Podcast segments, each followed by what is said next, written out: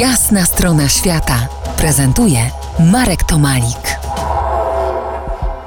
Po jasnej stronie świata snujemy dziś refleksję o geologii w krajobrazie polskim. Mam nadzieję, że na poziomie zrozumienia nie tylko dla geologów. Moim gościem jest Michał Banaś, geolog i dydaktyk Muzeum Geologicznego Instytutu Nauk Geologicznych Polskiej Akademii Nauk. Michale, w poprzednich odsłonach mówiliśmy o skałach powstałych w bardzo wybuchowy dla oka, bardzo spektakularny sposób, to o tak zwanych skałach ogniowych, które Matka Ziemia wyrzucała i wyrzuca ze swego brzucha na swoją powierzchnię, czyli tu, gdzie my żyjemy. Teraz porozmawiamy o skale, która y, powstawała w bardziej spokojny sposób. Wapienne skały osadowe, wapienie to skały osadowe. Co to znaczy? Jak powstają?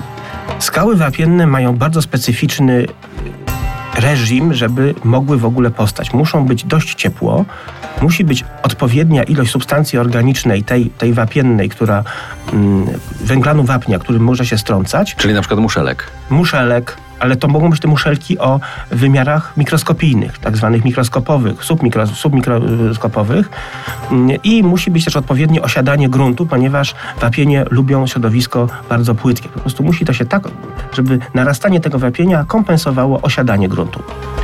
Wapień dębnicki, zwany niesłusznie marmurem, był, jest ciemny. Był wydobywany od XVII wieku w krakowskich dębnikach nie w krakowskich dębnikach, a w dębniku pod Krzeszowicami i wydobywany może jest nawet wcześniej, bo wydobywany jest od czasów królowej Bony, czyli równo 500 czy 502 lata temu.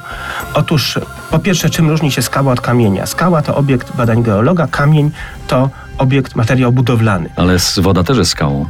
Woda jest skałą, owszem. No, według geologów. Według geologów, ale tu akurat skała, wapień dębnicki jest też kamieniem budowlanym i jest też kamieniem milowym historii Polski.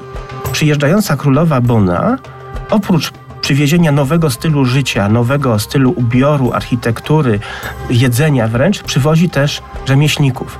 Między innymi przywozi rodzinę Czekieri z włoskiej Carrary, tej najsłynniejszej z marmurów karraryjskich, osadza ich w Dębniku i oni jako pierwsi rozpoczynają może nie tyle wydobywanie, co obróbkę wapienia zwanego tym marmurem dębnickim. I stąd właśnie ten czarny, zabarwiony substancją organiczną wapień możemy podziwiać w bardzo wielu miejscach na posadzkach kościołów, a najbardziej spektakularnym przykładem, który możemy zobaczyć cały czas, jest portal. studnia. Jest studnia na dziedzińcu Collegium Majus.